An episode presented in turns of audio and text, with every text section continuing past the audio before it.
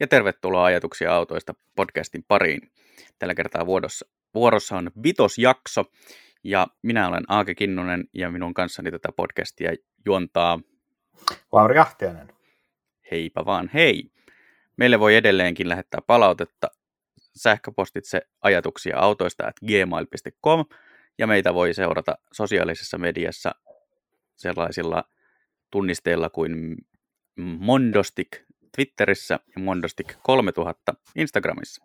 Ja mä löydyn tunnuksella at Lahtiain sekä Twitteristä että Instagramista. Juuri näin. Viime viikolla meillä oli vieraana Antti Public Kautonen, jonka kanssa höpöteltiin kaikenlaisia mielenkiintoisia juttuja muun muassa talboteista ja ulkomaisista automedioista ja heidän kiinnostuksestaan eurooppalaisia autoomituisuuksia kohtaan. Antti palaa kyllä meille vieraaksi vielä, koska hänellä jäi vielä monen monta tarinaa kertomatta. Mutta jatketaanko eteenpäin autoilu ihmeellisessä maailmassa? Jatketaan ihmeessä. Tota, sä halusit puhua jotain Boschista, jolla oli jotain uutta sanottavaa vedystä. Joo, vetyhän on tämmöinen, äm, miten sen sanoisi, autoalan tämmöinen toistuva aihe, joka nousee keskimäärin kerran vuodessa puheenaiheeksi siinä, missä normaalissa elämässä puhutaan pakkoruotsista ja armeijasta. Niin, niin vety, vety palaa, palaa huom, toistuvasti aiheena. Ja tällä kertaa tota, Bosch oli lausunut viisaita siitä, että he näkevät, että vetyä käyttävät polttomoottorit ovat sittenkin ohjelmassa tulevaisuudessa. Ja heillä oli tähän mielenkiintoisia perusteluita. Nämä perustelut koski sitä, että, että jos tota, kehitetään vetyä käyttäviä polttomoottoreita nyt, niin tavallaan nämä vetykomponentit, eli säiliöt ja tämä puoli, niin ne kehityskustannukset voidaan jakaa vetypolttokennojen kanssa. Ja toisaalta, jos saadaan vetyä sitten enemmän voimalinjoihin, niin se nopeuttaisi tota vetytankkausverkoston kehittymistä. Ja tämä oli mun mielestä ihan mielenkiintoinen pointti, minkä hän oli tuolla Viinin moottorisymposiumissa lausuneet yhdessä Grazin teknillisen yliopiston tutkijoiden kanssa.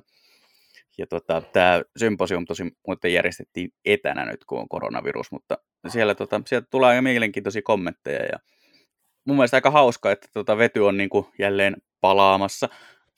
Tota, Sä vesität pol- tämän jutun palaamassa tota, polttomoottoreihin, kun se oli kuitenkin kova juttu silloin 2000-luvun ensimmäisinä vuosina, että BMW ja Mazda oli ainakin kehittelemässä. Joo, Mazda liisaisi ainakin tota RX-8, missä oli vedellä käyvä vankkelmoottori, ja Bemarilla oli myös jotain 7 konsepteja. Joo, niitä oli parikin, että se tuosta E3 8-mallin 7-sarjasta oli ensimmäinen, niin siinä oli äh, vetykäyttöinen V12 ja sitten tota, polttokennolla toimiva ilmastointijärjestelmä.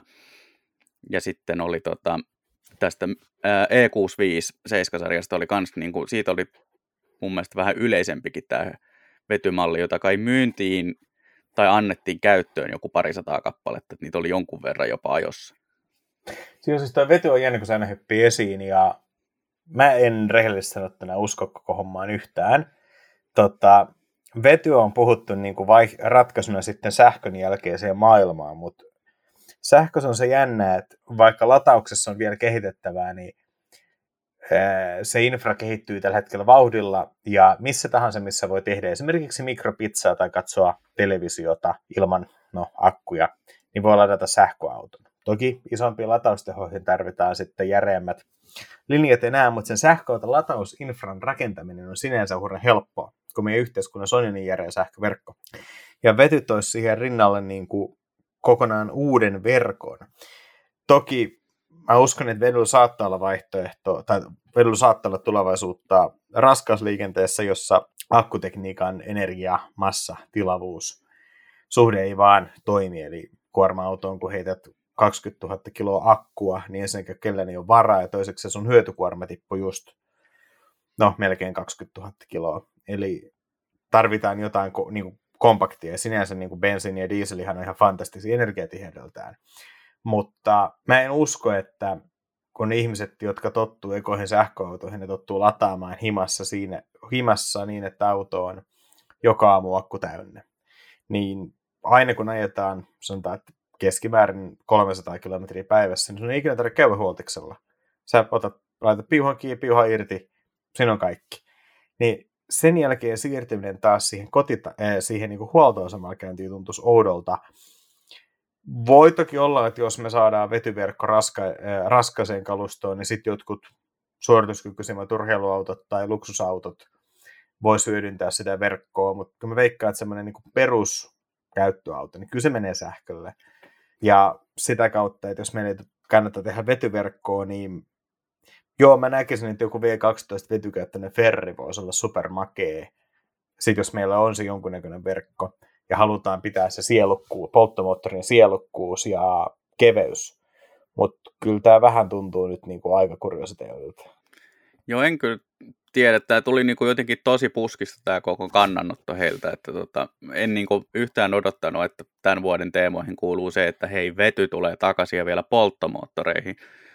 Mutta tota, perustelut on tietysti olemassa ja sitten Boschin osalta on tietysti tämä, että kun he tarkkailee alihankkijana koko alaa, niin en mä usko, että ne ihan hatusta on sitä kiskasseet, että tämä voisi olla nouseva trendi, että no, saa nähdä. Mä uskon siihen, että tota tulevaisuus kuuluu kyllä niin kuin useammille eri tota, energiamuodoille, että just raskas liikenne ja lentäminen ja tämän tämmöiset niin kuin, on tosi vaikeita yhtälöitä nykyisen tota, akku, akkupohjaisen sähköauton kannalta, että, mutta uskon tosiaan tähän, että sanotaan nyt vaikka 80 tavallisista henkilöautoista, niin voi aika ripeällä tahdilla siirtyä niin kuin ladattaviin sähköautoihin.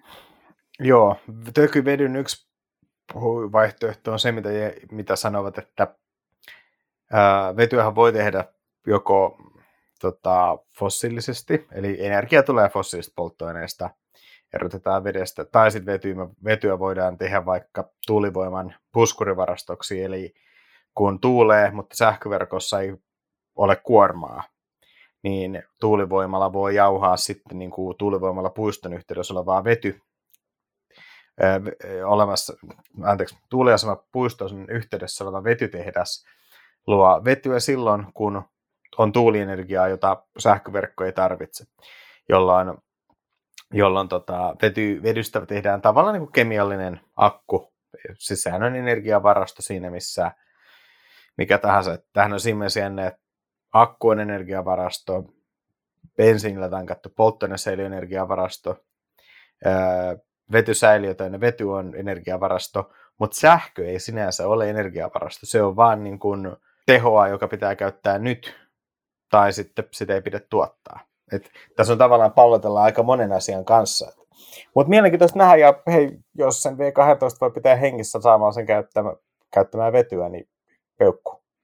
Joo, se on mielenkiintoinen pointti tässä myös, että tuota Boschin näkemyksissä oli, että, että sen lisäksi, että tämä piristäisi vetytankkausverkostoa ja niin tota, se tarjoaisi autovalmistajille uusia vaihtoehtoja paikallispäästöttömiin voimalähteisiin ja sitähän sen puolestahan me olemme ehdottomasti, että jos sillä saadaan pidettyä nämä luksuriöisimmät polttomoottorit hengissä, niin miksipä ei.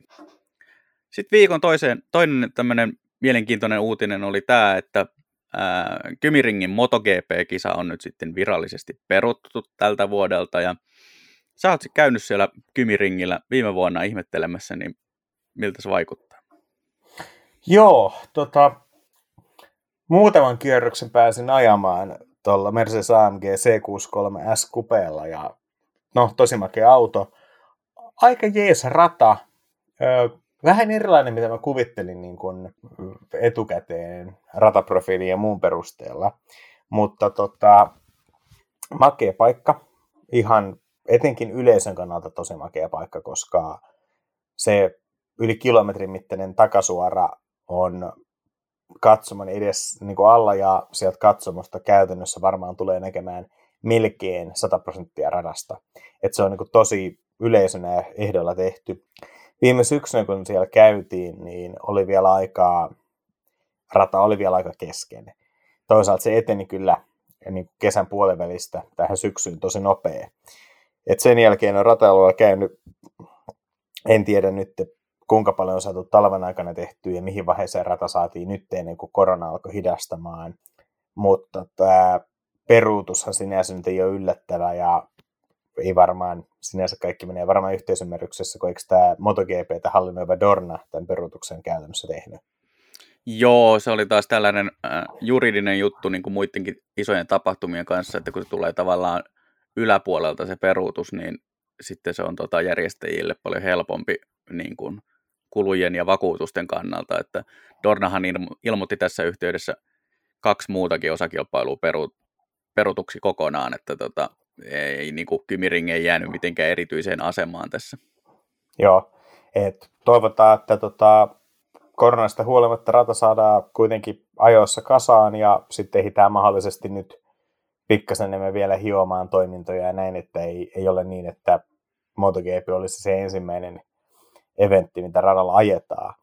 Et onhan se siis ihan huikeaa, että Suomeen saadaan ylipäänsä uusi moottorirata, puhumattakaan, että noin suuri rata. Et mä toivon myös, että sinne tulisi jossain vähän sitä ratapäivätyyppistä toimintaa. Ei hurjan paljon vielä kuulunut juttua, mutta tota, se on sinänsä ihan hyvä niin ajoharjoittelukin, koska MotoGPn takia siellä on tosi hyvät turva-alueet. Käytännössä tulee, tulee mieleen lähinnä muutama mutka, jossa voisi ajaa vähän reippaammin ulos. Et siinä mielessä mun pitää kyllä yhtyä näihin MotoGP-treeneistä kuuluneisiin kommentteihin, että se on mutkiltaan suhteellisen hidas se rata. Et siinä on ehkä yksi vähän vauhikkaampi mutka, mutta muut on aika sellaista teknistä, ihan makeeta. Korkeuserot tekee sen oman hauskuutensa, että kun sä et nyppylän päälle mennessä välttämättä näe, mihin se rata menee ja näin. Et varmaan, niin kuin, varmaan tosi makea ratapäivä tälleen. Mutta tota, vähän ehkä olisi, olisi odottanut enemmän semmoista supernopeat kaaretta, kun Eh, mitkä olisi ollut tosi hienoa, koska on turva-alueet. Et vähän sellaista niin kuin ahvenisto, missä olisi tilaa vetää ulos. Onhan ahvenistokin siis aika hidas, mutta niin kuin suhteessa turva-alueisiin, niin siellä on kyllä ihan hyvä vauhti. Mutta pidetään peukkuja, että, että tota, MotoGP palaa sitten 2021, kaikki on valmista ja saadaan maailmanluokan kesä Suomeen.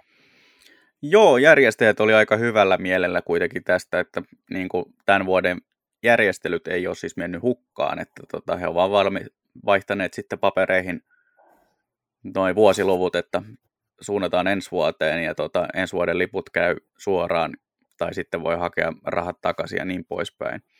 Mä itse ajanut nyt kymiringiä ympäri, kun ilmestyi tämä uusi MotoGP 20 videopeli ja tämä putoaa tähän F, uuden F1-pelin kanssa samaan kategoriaan, että mielenkiintoista nähdä millaisia videopelit moottoriurheilukausista, joita ei oikeastaan koskaan tapahtunutkaan.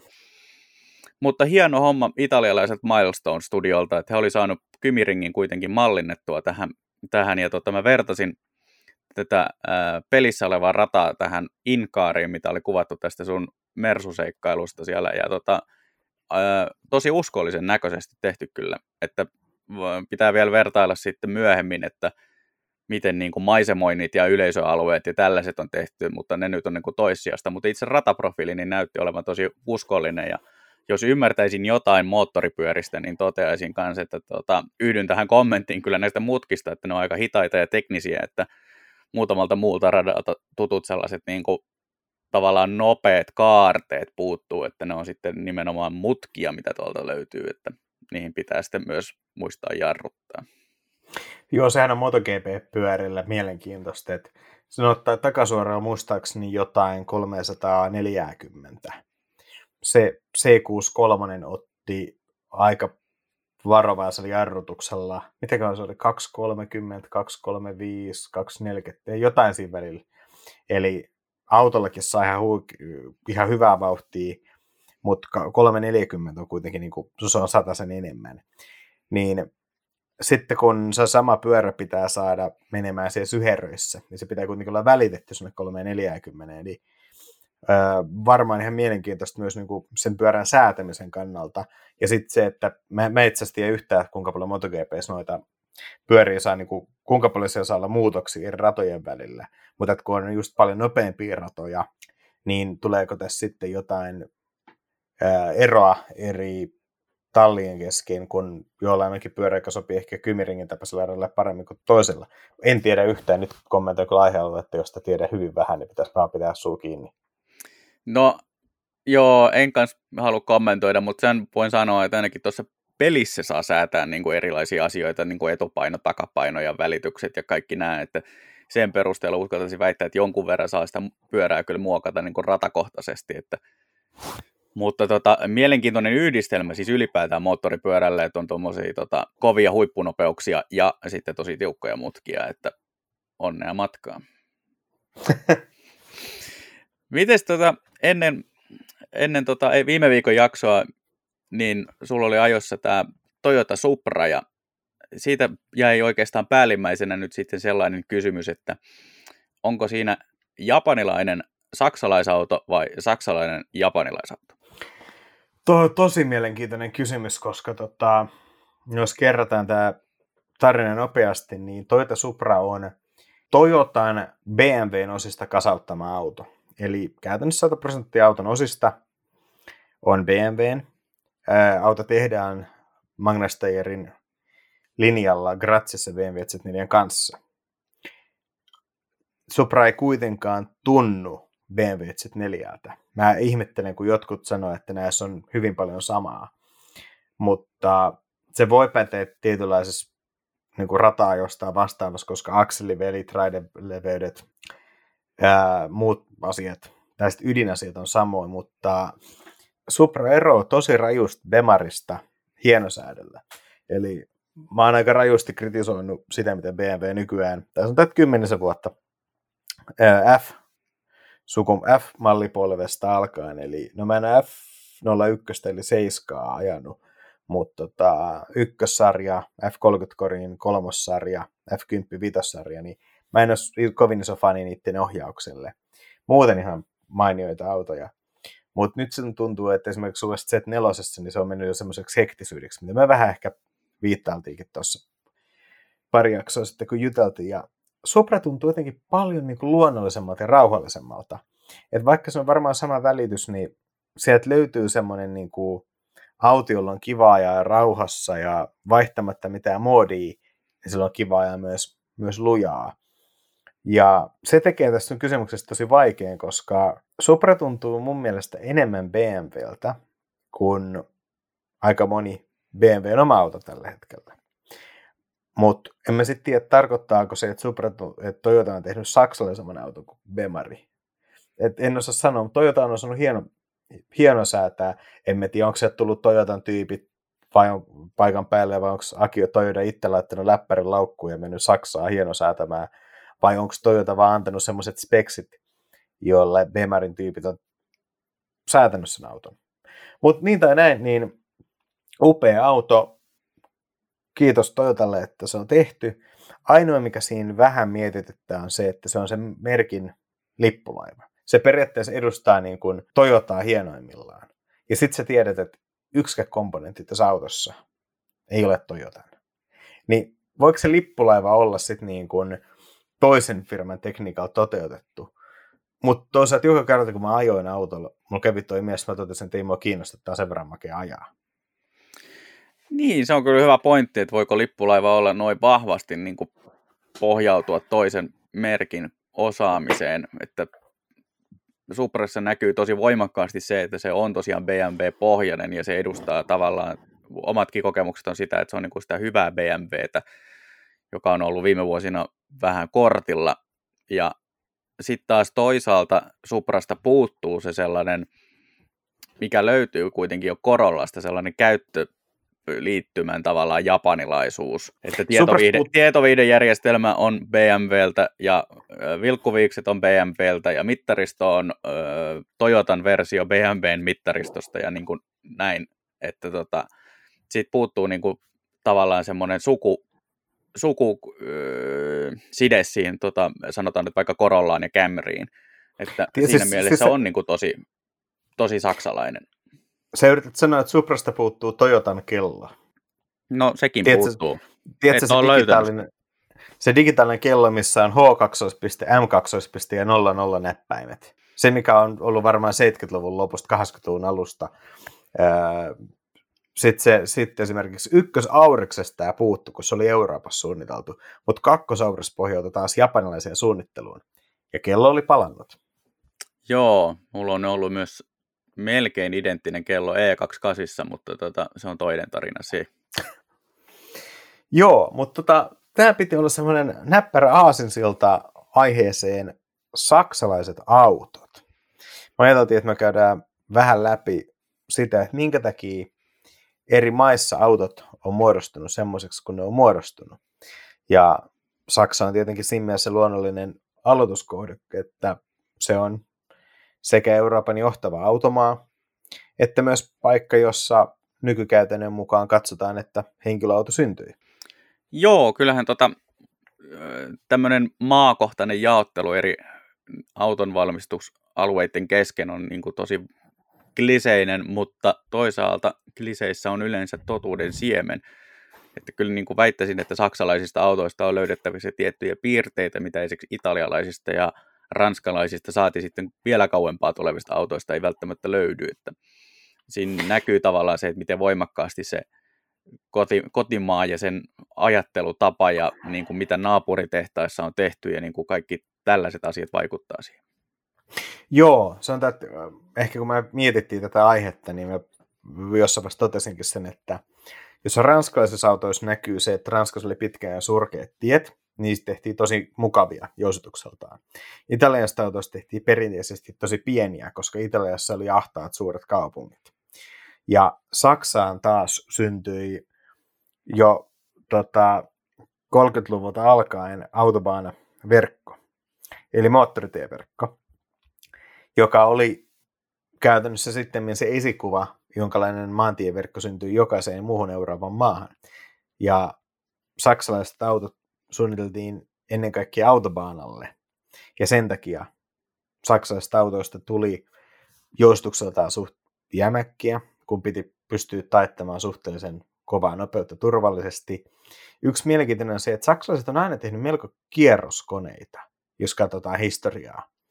Eli vaikka vanhat Bemarin jotkut M20 pikkukutoset vastaavat, niin ne on aina ollut enemmän sellaisia, että ne on parhaiten messissä yläkierroksilla, vaikka totta kai sitten myöhemmin tekniikan myötä myös alavääntö tuli aika mainioksi. Mutta se on varmaan osittain sen takia, että etenkin alussa piti olla aika korkea huippunopeus siitä pienestä iskutilavuudesta huolimatta. Silloin vuonna eskortit ja kadetit. Joten tehtiin lyhytiskuisia koneita, jotta ne koneet ylipäänsä A, kiertää tarpeeksi, jotta siitä nelivaihteisesta manuaalista löytyy riittävästi, jotta nelivaihteisella manuaalilla saadaan ylipäänsä se laite kulkemaan sitä vaikka 150 silloin, kun se oli kova juttu. Ja toiseksi lyhytiskunen sen takia, että se moottorin pännenopeudet ja muut asiat pysyy riittävän matalina, jotta se kone mekaanisesti kestää sen, että sillä ajetaan sitten Saksan halki sitä huippunopeutta. Et esimerkiksi Mercedes ilmoitti aikanaan, toivottavasti ilmoittaa tänäänkin ohjekirjassaan auton huippunopeuden lisäksi auton jatkuvan matkanopeuden. Tosin Mercedekselle täällä kunnia asia, joten lukemat olivat samat. Joo, ja kyllä se niin näkyy tosi voimakkaasti tuommoisessa niin ihan jo niin kuin Volkswagen kuplasta asti, että, tota, että se on tehty siihen, että oliko nämä nyt suunniteltu nämä saksalaisen ydinperheen lomamatkat sillä tavalla, että kaksi tuntia oli taukopaikkoja välillä ja suunniteltu siihen, että kupla oli suunniteltu siihen, että tota, tämän kaksi tuntia voi ajaa non-stop lappu lattiassa niin kovaa kuin tota, sen aikaisella tekniikalla nyt järkevästi pääsi. Mutta että se filosofia ei ole kyllä ihan hirveästi muuttunut monessa suhteessa, että tota, totta kai moottoritekniikassa on tosiaan tultu jonkinlainen matka niin kuin tämmöisistä kierroskoneista. Nykyisin on aika paljon mun mielestä voimakkaaseen alavääntöön perustuvia turbokoneita, mutta tota... Joo, ja siis vaihteistojen tai vaihdemäärät, kun nousi neljästä ensin kuuteen manuaaleissa ja nyt automaateissa usein johonkin kahdeksaakin, niin sillä ei oikeastaan enää väliä.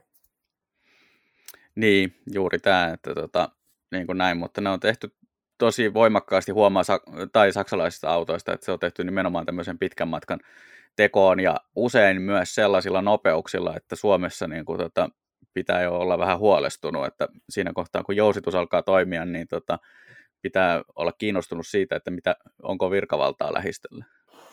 Joo, kyllähän se on siis, täytyy sanoa, että on se monella tavalla ihan käsittämätöntä, että autobaanoista vielä iso osa on rajoittamattomia.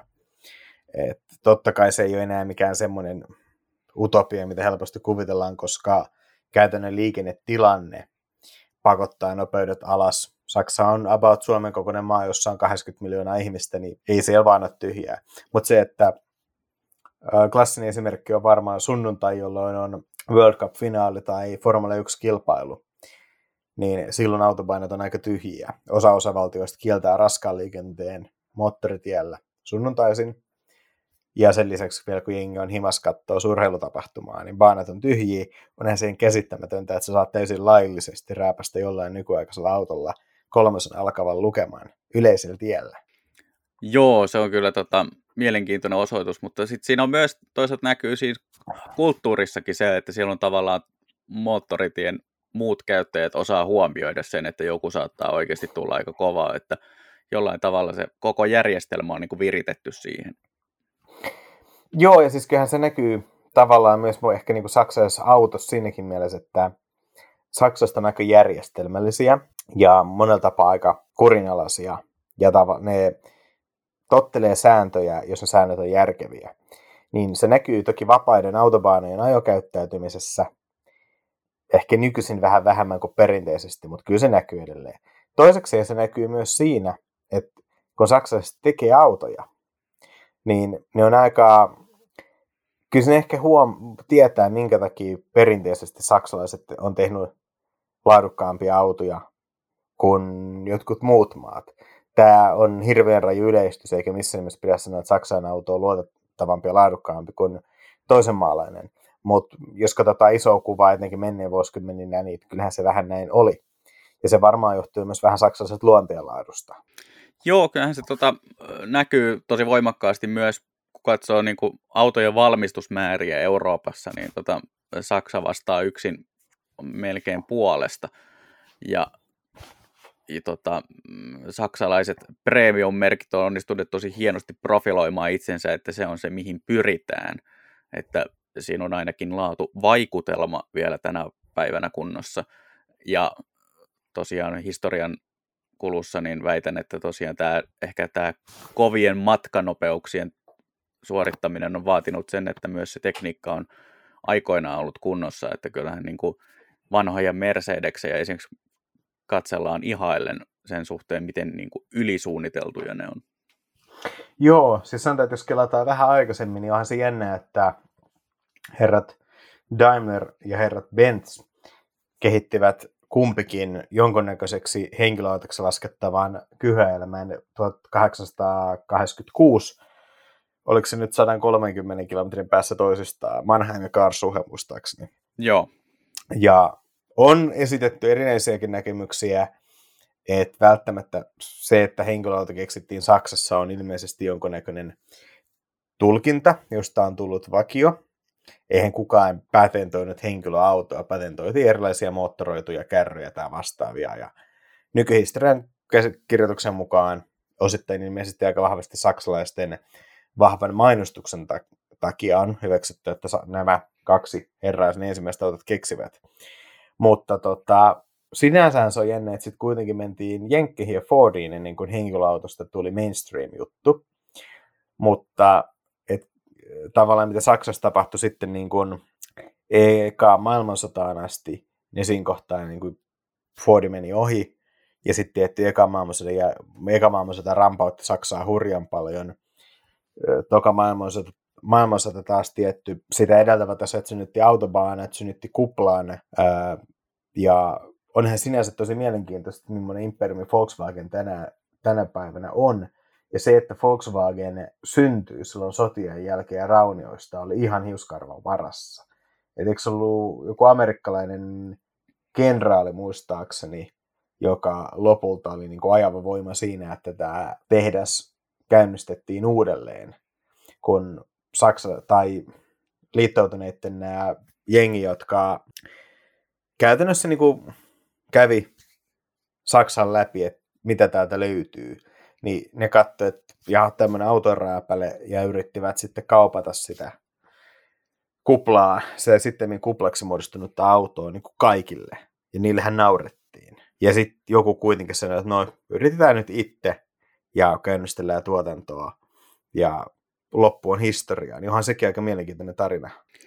Joo, koko Volkswagen ja niin kuin siihen sekä ennen sotia että sotien jälkeen liittyvät ymp- niin kuin, olosuhteet on tosi mielenkiintoinen juttu ja tota, sekin, että Volkswagen sitten nousi tavallaan tämmöisen erikoisen auton ja myöhemmin parinkin erikoisen auton niin kuin, tavallaan vähän niin kuin kulttivalmistajasta niin tällaiseksi tota, kansainväliseksi autoalan jätiksi, niin, tota, niin kuin ihan, ihan mieletön tarina muutamassa tai joissakin vuosikymmenissä. Joo, ja sitten kuitenkin miettii, että ne oli niin innostuneet noista takamoottoriautoista, että jos oli kupla, joka oli siis käytännössä Volkswagen Type 1, sitten oli Type 2, eli tota, pakettiauto, Karman Gia, eli käytännössä kuplan kupeamalli. Meidän, mun pitäisi joskus itse asiassa lukea, että mikä sen syntytarina oli, että kuka hyväksyi tuommoisen ilotteluprojektin. Se on tosi, tosi kaunis auto. Ja sitten oli käytännössä vielä tuli Type 4, eli tämä takamoottorinen ilmajähdytteinen auto, joka yritti näyttää vähän enemmän niin kuin oikealta autolta. Mutta tämähän oli toki menestysresepti vielä 60-luvulla, mutta kyllä 70-luvun alussa VW oli hyvin konkurssin partaalla, kunnes sitten tota, vähän suunniteltiin ja käytiin autokaupoilla ja ö, ensimmäinen etuvetoinen vesijäytetty mallihan oli NSUn mukana tullut K70, joka ei ollut Volkswagenin mitenkään muuten paitsi nimeltään. Ja sitten vähän sama aika, vähän, oliko vähän ennen NSUta, Volkswagen oli ostanut Mersulta autounionin jäänteet, joiden mukana käytännössä tuli DKV, halpesauto, johon Mersu oli just kehittänyt nelitahtimoottorin, ja sitä myytiin vähän Audina, ja sen jälkeen sitten NSUn ja tämän autounionin jäänteet lyötiin yhteen, siitä syntyi käytännössä moderni Audi, ja sitten myös tuli Passat Golf Scirocco, ja Passathan taas oli käytännössä Audi, oliko se nyt 80 vai mikä olikaan. Mutta joka tapauksessa tavallaan, että sitten niin 73 paikkeilla se firma niin kuin jotenkin heräsi siihen, että kupla ei nyt enää vedä. Ja sitten yhtäkkiä tuli niin kuin Golf, joka toki Juji Aran mestarillisesti muotoilema ja näin, mutta se tuli niin kuin ihan käsittämättömän viimeisen hetkellä. Ja eihän se ehkä ollut missään ensimmäinen, mutta kyllä se oli niin kuin uusi virstanpylväs siihen, että miten niin kuin kokonaisuudessaan, että miten tämmöinen perheauto tehdään. Joo, ja se on aika mielenkiintoista katsoa niitä aikalaisotsikoita tuota golfista, että se, siellä toistuu tämä nykyisinkin ajankohtainen otsikointi, että tässä tulee uusi kupla, että golfin rooli ymmärrettiin tämmöisenä tota, saavutettavana kansanautona jo, jo siinä vaiheessa 73. Ja tämä retoriikkahan on nyt toistunut tänä vuonna ja viime vuonna tosi voimakkaasti Volkswagen IDn kohdalla, josta taas niin halutaan tehdä uusi Golf niin sähköajalle. Joo, se on jotenkin jännä, että tarviiko tämä firma aina jonkun todella rajun katastrofin tehdäkseen jotain uutta ja entistä mahtavampaa, että niin kuin kupla, no se nyt tietenkin tuli kaiken sen kata- surullisen katastrofin, eli toisen maailmansodan raunioille, sitten, sitten tuli golfit ja passatit, kun kupla alkoi, kuplasta aika, ja nyt kun tuli Dieselgate, ja se vaatii ihan jäätävät resurssit, ja sitten samaan aikaan piti alkaa kaataa rahaa sähköauton akkukehitykseen ja näin, niin taas ei nyt voi sanoa, että se firma nyt olisi mitenkään niin kuin kaatumaisellaan, mutta onhan tämä Volkswagenille suuri kriisi. Ja sitten nyt tulee ID3, niin tosi mielenkiintoista nähdä, että toistuuko tämä sama, sama tarina taas. Joo, ja mun mielestä Volkswagenissa näkyy ehkä kaikkein voimakkaimmin saksalaisista autonvalmistajista just tämä niin kuin tavallaan sodan arvet. Siihen toki hienona pointtina liittyy se, että he eivät ole myöskään itse pyrkineet aktiivisesti, ainakaan ihan viime vuosina, niin unohtamaan sitä, että tota, sieltä aika usein tulee mainintoja ö, näistä niin ei-mukavista puolista, mitä tota, sotavuosiin liittyy. Toinen mielenkiintoinen mun mielestä tämmöinen saksalaistumisprojekti on tota, tämä Euroopan Ford, joka kuitenkin tavallaan valmistaa todella saksalaisia autoja, vaikka niin kuin pohjaakin etäisesti tänne tota, ennen toisen maailmansodan Fordin tota, sarjatuotantokehitykseen Yhdysvalloissa. Joo, ja siis itse asiassa jos katsotaan vielä pikkasen laajemmin, niin mun mielestä tosi mielenkiintoista on kuitenkin se, että jos katsotaan saksalaisia perusautomerkkejä, niin no sieltä on Volkswagenin konsernin sisältä tietenkin Folkkarit ja muut, mutta sen lisäksi on just Ford, joka on amerikkalaisomisteinen, ja sitten Opel, joka oli hyvin pitkään, siis vuodesta 29 vuoteen 2017, General, General Motorsin omistama. Eli sekin oli amerikkalaisomisteinen. Eli käytännössä nämä niin kuin saksalaiset perusmerkit on kuitenkin loppujen lopuksi ollut jenkkitaustaisia. Joo, tässä tulee vähän mieleen tämä Hotshotsin kuolematon kommentti, että me pärjäämme niin kauan, kun meillä on yhdysvaltalaisia hävittäjiä ja saksalaisia varaosia.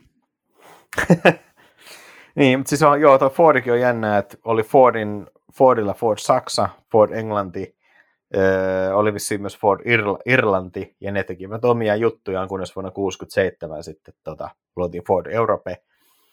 Ja itse asiassa vähän ennen jo sitä niin oli pilottiprojektina Transit-niminen auto, joka oli ensimmäinen niin kuin yhteistyö. Sitten toki tuli eskortit ja, ja muut, että, että tota, sitten alkoi olla yhtenäinen linja. Ja GM yhdisti saksalaisen Opelin ja isobrittiläisen Vauxhallin vuonna 70. Et siihen asti tavallaan niin kuin tehtiin eri maissa eri juttuja. Fordin Ranskakin oli olemassa muuten joskus, ne teki jotain, mutta nyt täytyy sanoa, että se menee kyllä mulla ihan tietämykseni ulkopuolelle. Mutta että jos miettii esimerkiksi Fordilta Focus RS, niin kyllähän se niin kuin pohja, sen ajatusmaailman huomaa, että se on ehkä eniten näistä kotona, koto, kotoisin juuri Saksasta. Niin, mä en tiedä, olisi kyllä mun mielestä aika paljon brittiäkin. Siis semmoinen niin hot hatch, hyvin niin kuin kuljettajakeskeinen auto ja vähän pilkette silmäkulmassa. Että se ei ole semmoinen pelkkä niin kuin, absoluuttisten numerolla suorittamista, mihin saksalaiset välillä sortuu, vaan fokus on vähän silleen, että no mitä sitten, jos nyt ei mennä ihan niin lujaa, mutta hei, kato, peräirtoa vielä yli satasessa. Mm, joo, ehkä siinä vähän vaikuttaa se, että kun britit ei ole taas kunnostunut viime vuosina, niin kuin, miten sen sanoisi, originaalien automallien suhteen, että saarella on edelleen paljon auton valmistusta, mutta ne pääasiassa on kansainvälisiä malleja, mitä valmistetaan. Joo, Totta. Ei eksytä nyt liikaa britteihin, koska siitäkin tulee mielenkiintoinen oma juttunsa. Mutta meidän miettii sitten, tota, että vaikka niinku Saksassa on tavallisen, niinku tavallisen veronmaksajankin autoteollisuutta, mutta kyllähän Saksan autoteollisuus nimenomaan kulminoituu Mercedekseen, Audiin, BMWhen ja Porscheen. Niin, ja, ja... sitten seuraava, seuraava porukka on kaikki ne, jotka haluaisi olla edellä mainitut automerkit. Että tota, Volkswagenin ryhmästä nyt tietysti löytyy moneksi, mutta sitten myös mun mielestä mielenkiintoista, että Saksa valikoitu luontaiseksi tukikohdaksi myös Kialle ja Hyundaille. No se on tietty varmaan osittain logistiikkaa ja osittain ehkä kieltäkin, että saksalaiset on aika paljon, Saksa on niin kuin järkevä paikka Manner-Euroopassa, missä suhtaudutaan ihan myönteisesti muun kuin Saksan puhumiseen. Mutta, mutta joo, toki myös Saksa on se, että ää, kyllähän tässä näkyy semmoinen oravan pyörä, että Saksa otti pienen jonkinnäköisen yliottein ehkä niin kuin kaikesta huolimatta toisen maailmansodan jälkeen. Et toki maan talous kävi syvällä ja maa oli raunioina ja itsetunto oli raunioina, mutta kyllähän Saksalla oli todella paljon niin kuin hienoa teknistä osaamista, niin kuin jos puhutaan raadollisesta insinöörimielessä. Ja toki esimerkiksi jenkit vei siitä hurjan paljon niin ja ilmailupuolta, mutta kyllä esimerkiksi, jos katsotaan 300 S Lokinsiipi Mersua vuodelta 1954, niin siinä oli hyvin paljon tekniikkaa, joka oli käytännössä vaan toisen maailmansodan viimeisten vuosien lentokonetekniikkaa skaalattuna henkilöautoon. Et siinä oli rivi kutonen, missä oli polttoaineen mekaaninen suoraruiskutus. Ja muistaakseni seuraava henkilöauto maailmassa, jossa oli suoraruiskutus, siis bensiinimoottoreista, oli Mitsubisen GDI-moottorit, ne tuli joskus 95-96. Ja tää, eli tämä tuli niin kuin 40 vuotta ennen aikojaan. Toki siitä suoraruiskusta luovuttiin, kun siitä ei ollut varsinaisesti ehkä mitään hyötyä. Mutta tavallaan sillä oli kuitenkin tekninen kyky, johon oli niin kuin hyvä nojata, että käytännössä niillä oli, niillä oli niin kuin kaikki tekniikka, mitä pystyttiin vaatimaan, niin se antoi hyvän pohjan myös kehittää lisää. Ja varmaan maan koulutustaso oli korkea, joten tuli uusia päteviä tyyppejä. Ja sitten sit lähti semmoinen oravan pyörä, että, joka ruokkii itse itseään. Joo, ja sitten ainakin tuossa 80-luvulle tultaessa, niin mun mielestä huomaa selvästi sen, että saksalaisilla oli myös aika vahva kilpailuvietti niin kuin toisten saksalaisten kanssa, että tota Mercedes, BMW ja Audi niin lähti niin kuin kaikki kisaamaan reilusti toisiaan vastaan ajaen sitä kehitystyötä eteenpäin. Joo, ja ehkä nykyään ei oikeastaan niin suuremmin edes, edes tota, mieti sitä, että aikanaan Mercedes oli aika ylhäisessä yksinäisyydessä.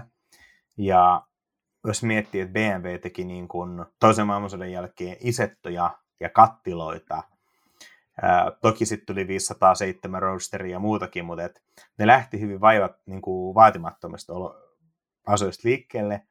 No sitten oli Noje-klassit ja muut, jotka niin kuin loi ehkä modernin sporttiseiden perustan.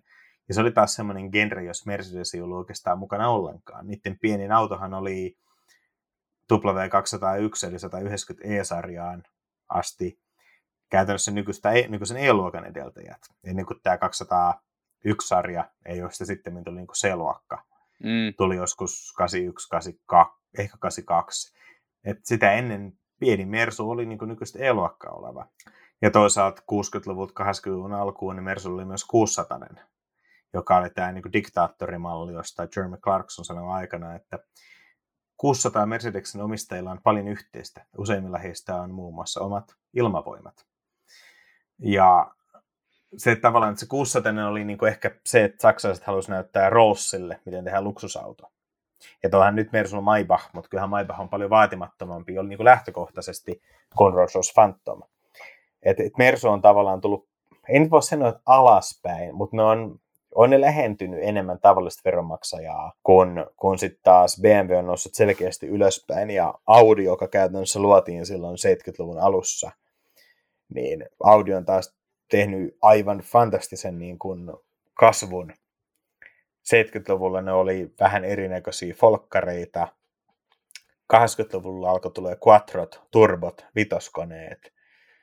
Niin siinä toki näkyy hyvin paljon ehkä koko jos pitäisi sanoa yksi tyyppi sotien jälkeisen Saksan autoteollisuudesta, joka on niin kuin, niin kuin dominoinut, niin olisi se Ferdinand Piech, joka eka teki sukunsa firmalla Porsches, Porschella jänniä asioita, sitten, sitten tota, muun muassa 917 kilpa-auton, joka luotiin järjettömän lyhyessä ajassa järjettömän laittamilla resursseilla firman sisäisen politiikan vastaisesti, ja voitti kuitenkin, mutta Piech lähti Porschelta, koska suku päätti, että tässä on ongelmatilanne, jos suvun jäsenet soloilee liikaa. Sitten Piech perusti insinööritoimiston, joka teki Mersulle viisisylinterisen dieselmoottorin, josta tuli yksi Mersun historian kuuluisimpia kestävimpiä. Ja sitten Piech meni Volkswagenille, eli, tai Audille, jossa tuli viisisylinterinen bensiinimoottori, kiitos just kehitetyn suhteellisen edullisen Boschin mekaanisen koet, polttoaineen ruskutuksen, ja sitten tuli nelivedot, ja sitten lähti käytännössä tämä Audin edelleen markkinoima etumatkaa tekniikasta vaihe päälle. Mutta kyllähän Audi 80-luvulta haki hyvin pitkään vielä vauhtia. Käytännössä voi sanoa, että 90-luvun loppupuolella Audi alkoi olla niin semmoinen iso pelaaja imagollisesti. Joo, ehkä Audilla pitää odottaa siihen vaiheeseen, että siirryttiin niin kuin näihin nykyisiin A malleihin, niin se alkoi niin kuin jotenkin rinnastua se ajatus tästä, että on kolmossarja ja on C-sarja ja on A4. Joo, mutta sitten jos pitäisi sanoa yksi Audin malli, mikä sun mielestä niin kuin, voisi sanoa ehkä, että kulminoituu, mutta se, se niin kuin läpimurtomalli, niin mikä se olisi?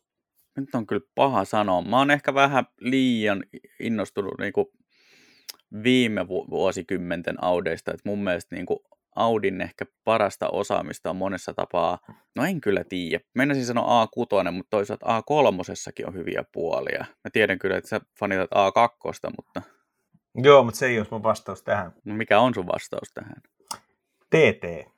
Joo, joo, se on kyllä monessa suhteessa tosi hyvä, varsinkin kun tota, öö, jos vertaa niin kuin Audin muotoilua ennen TTtä ja TTn jälkeen.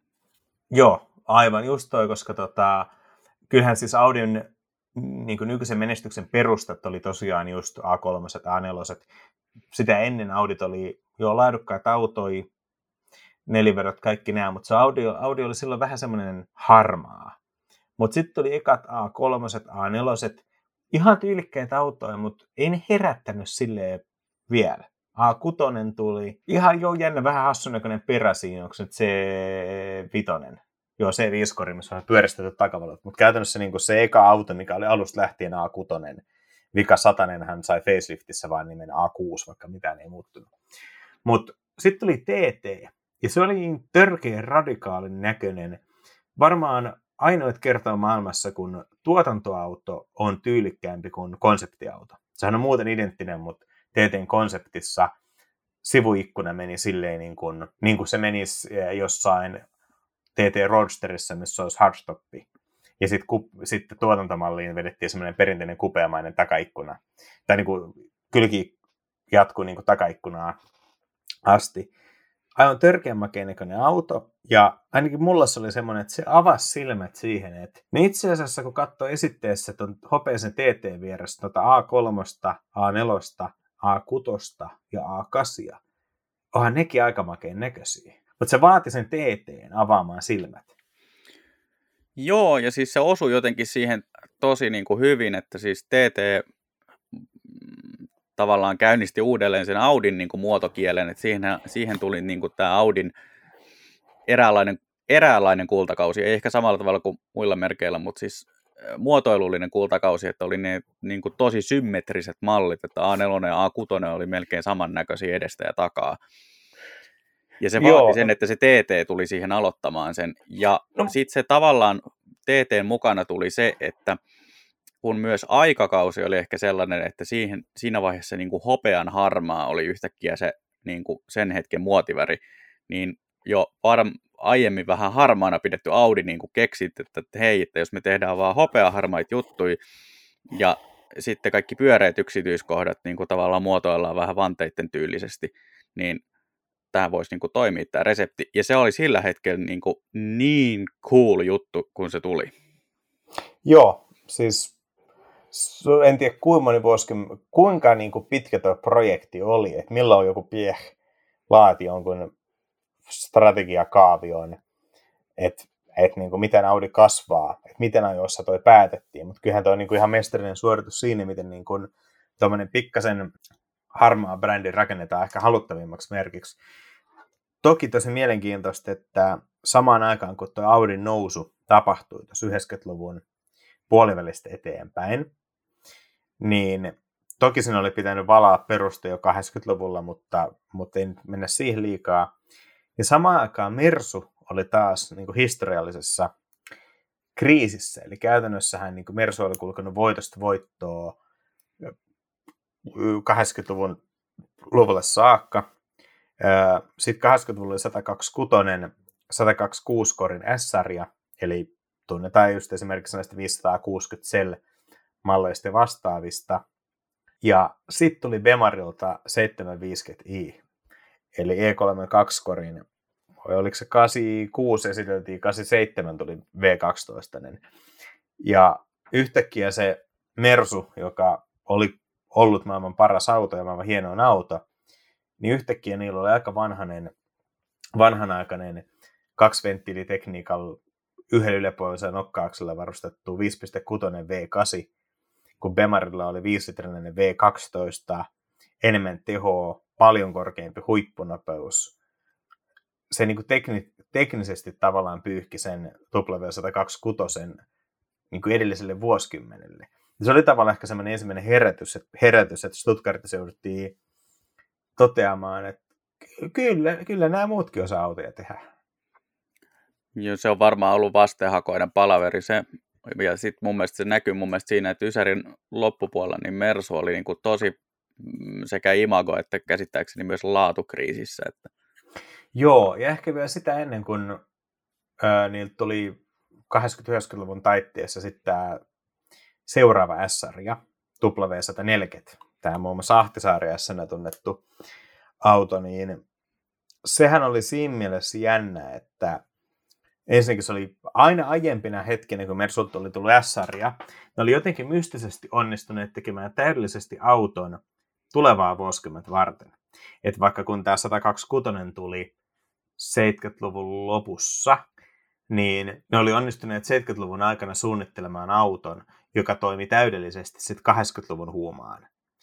Ja vaikka auton suunnittelu oli varmaan aloitettu vielä energiakriisin niin kuin ollessa päällä. Mutta sitten kun tuli tämä 140 korin Ahtisaariassa, niin ne halusi ilmeisesti näyttää BMWlle. Joten sitten lippulaavaksi tuli tämä 600 SCL, sitten S600, eli 600 V12, neliventtiilitekniikat, nelinokkanen, kaikki hienoudet, mitä maailmasta löytyi, 400 hevosvoimaa. Auto oli järjettömän iso. Siitä tuli otsikoita heti Saksassa, kun on, onko se nyt Syltin saaret tuolla tota, Itämerellä, niin sinne meneviin autolauttoihin ei mahtunut tämä S, mikä oli vähän ongelma, kun se oli semmoinen S-sarjan omistajan stereotyyppinen lomanviettopaikka. Niin Mersu joutui sitten ostamaan laivayhtiölle isommat lautat. Ja, ja sa- Jotenkin todella jo, siis, saksalaista. Joo, joo, ja sitten tota, tämähän on myös se auto, missä niin kun, kun ennen pysäköintitutkija, niin sä saat varusteena auton takanurkkiin pienet antennit, kytket pakin päälle, niin sieltä nousee semmoiset pari senttiä korkeat antennit, että sä näet taustapeilistä, mihin se auto päättyy. Et siis oli semmoinen niin kuin isolla kädellä tehty öö, tota, ratkaisu, millä niin kuin todistettiin nyrkillä pöytää ja leimat paperiin, että kuka tekee maailman teknisesti makeimman auton. Ja samaan aikaan sitten just tuli 90-luvun alun lama. Ja sen jälkeen se myös visuaalisesti tosi kookas auto, ilmeisesti sen takia, että siitä piti tehdä vajaa 10 senttiä korkeampi kuin päämuotoilija Bruno Sakko olisi halunnut tehdä, niin se ei enää näyttänyt muodikkaalta. Ja sitten sen päälle alkoi tulee sitten 90-luvun pitkin toi talous, tai siis anteeksi laatuongelmia. En tiedä, johtuuko tämä siitä, että 80-luvun lopussa Daimlerin johtoon nousi ensimmäistä kertaa ei-insinööri. Sinne nousi ekonomi, joka halusi alkaa rakentaa Daimlerista jonkunnäköistä talo, äh, niin teknologia-imperiumia. Daimler omisti konsulttifirmoja ja jotain tietotekniikkafirmoja vastaavaa. Ja sitten tehtiin kustannussäästöjä, kun tuli tämä 124 E-sarjaa, eli mitä se oli, 80-luvun puolivälistä 94 asti tehty E-sarja, sitä pidettiin Merson laadun huipentumana, ja sen jälkeen tuli tämä W210, myös väyrysmersona tunnettu auto, niin kyllähän se laatu dyykkäsi rajusti, mutta Daimler itsekin puhui auton julkaisussa, että tämä uusi ESR tehdään 30 prosenttia edullisemmin kuin vanha. Jättivät ilmeisesti kertomatta, että säästöjä on tehty muun muassa ruostesuojauksessa. Joo, se ei ehkä ole aina... Ymmärrän tämmöisen taloustieteilijäkulman, että on tietysti hienoa, että mielestään yhtä hyvää tai vastaavaa tuotetta voidaan valmistaa X määrä edullisemmin, mutta se ei ehkä ole välttämättä sellainen kulma, millä lähtisin markkinoimaan. Ei tässä Mersun tapauksessa, muistaakseni myös vitosesta kutos golfiin kohdalla, niin sukupolvenvaihdoksen merkittävin etu oli se, että saatiin pudotettua käytettävissä olevien osien määrää ja sitä kautta kuluja. Ja sitä mun mielestä, tämä oli mun mielestä osa tätä myös niin kuin 7-8 golfiin muutosta. Joo, ja siis mä en nyt en missään nimessä halua äh, kritisoida niin kuin ekonomien arvoa autoalalla. Faktahan on se, että autoalalla on tehty järjetön määrä erittäin menestyksekkäitä kulujen karsita kampanjoita, mutta me ei tiedetä niistä, koska ne onnistuu.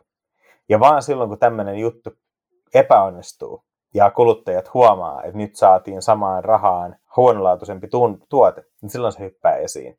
Mutta ehkä Daimlerilla tämä oli poikkeukseen raju siinä mielessä, että siitä on sanottu, että, että ennen vanhaa Mersu suunnitteli auton, ja kun se oli valmis, niin sitten sit tehtiin vähän matematiikkaa ja todettiin, että miten se maksaa myydä.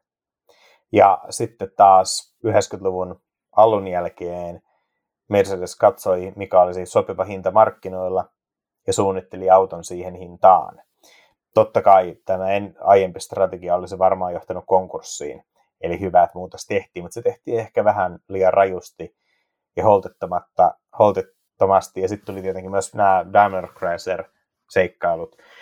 Mutta siinä mielessä pakko sanoa tähän väliin, että kyllähän Mersu on nyt viimeiset kymmenen vuotta niin tehnyt tosi hienon muutoksen. Et auton, autojen niin kuin mersumaisesta ulkonäöstä voi olla montaa mieltä, mutta just eh, mukavuus, ajettavuus, kaikki tällaiset asiat, niin ne on nyt taas huippuluokkaa. Joo, mun mielestä Gordon Wagenerissa on ehkä vähän tällaista niin kuin Chris Bangley-ilmiötä, että en ole ihan varma, että onko mies välttämättä syntynyt muotoilijaksi, mutta tota... Banglehan mu- oli Nero. Banglehan oli Nero, mutta Banglekin oli niin kuin 10, 15, 20 vuotta ennen aikaansa, että mutta, Joo. mutta tota, Mersusta vielä sen verran, että niin kuin näkyy mun mielestä hyvällä tavalla se, että siellä on tehty hirvittävän määrä oikeita asioita viimeisen 5-10 vuoden aikana, että tota, se merkki on nuorentunut tosi paljon, että kun on tajuttu, että kaikkia autoja ei voi myydä eläkeläisille ikuisesti, niin täytyy tota, jostakin aloittaa se nuorennuskampanja. Joo, joo, joo. Ja siis kyllä mun mielestä niin kuin, äh, Mersu kulki vähän kivisen tien siitä 124 ajasta nykypäivään, mutta lopputulos oli, on mun mielestä aika osuva. Ja ehkä tavallaan myös, jos palataan vähän laajemmin tähän saksalaiseen autoon, niin tässä on siinä mielessä jännä tilanne, että nykyään kaikki eurooppalaiset autot on vähän saksalaisempia, koska just tämä Saksan autotieverkko, tämä autopainaverkko, tasaiset asfaltit, korkeat nopeudet, niin siitä on tullut normaalia. Niin ne eri kansallisten infrastruktuurien luomat perusasiat on jo hävinnyt. Ja kaikki, sanotaan, että kaikki maat on muuttunut vähän enemmän saksa, saksalaisiksi, jos katsotaan niin kuin infraa. Ja sitä kautta nämä maakohtaiset erot alkaa on vähän enemmän hävinnyt ja kaikki on ehkä alkanut tekemään vähän enemmän niin kuin saksalaisia autoja. Niin sitä kautta niin kuin, tavallaan automaailma on vähän vähemmän persoonallinen, mutta kyllähän se saksalainen resepti tehdä konstailematon auto, joka on teknisesti aika kehittynyt, mutta ei ehkä liian kokeellinen. Niin, ja semmoinen hyvin niin kuin, no ehkä konservatiivinen on ehkä väärä sana, mutta sellainen, no joo, konstailematon. Perusvarma. On, niin perusvarma. Jos katsotaan etenkin golfi, joka nyt on epäilemättä, voisi sanoa, että historian menestyksekkään saksa-auto, niin kyllähän sen kyllähän sen ymmärtää, miksi se menestyy. Toki nyt tosiaan mielenkiintoista nähdä kasigolfin myötä, kun golfi lähti kikkailemaan, mitä siitä tulee. Mutta se on tarina toiseen kertaan. Mun mielestä tämä saksalaistuminen näkyy hirvittävän hyvin myös niin kuin ranskalaisissa autoissa 2000-luvun alkupuolella, kun tuota Laguna ja Citroen C5 yritti tuota, kovasti olla urheilullisia ja C5 tuolta hydromysteerijousituksesta löytyy sportnappi, jonka merkitystä ei ole vielä tänäkään päivänä keksitty, että miksi se on siellä autossa, jonka ei muuten ole millään tavalla sporttinen. Pitäisikö me ottaa seuraavaksi teemaksi Ranska, koska mä oon vasta pääsemässä vauhtiin esimerkiksi merkiksi Xanti Aktivan suhteen. Oi, Xantia Aktivalle voitaisiin pyhittää melkein oma jakso, mutta mä luulen, että oma pod- siirryt... oma, oma podcasti. Ajatuksia Aktivasta. Kuulostaa jogurttimainokselta. Totta, totta. Ehkä ne lähti sponssaamaan meitä. Jos sinusta tuntuu, että tämä Jonni Joutava jaarittelu pitäisi lopettaa ja haluat tulla vieraaksi ajatuksia autoista podcastiin, niin lähetä meille sähköpostia osoitteella ajatuksia autoista at gmail.com. Kiitoksia jälleen kerran kuuntelemisesta ja ensi viikolla uusi jakso. Palataan silloin. Palataan silloin. Moikka! Moi moi!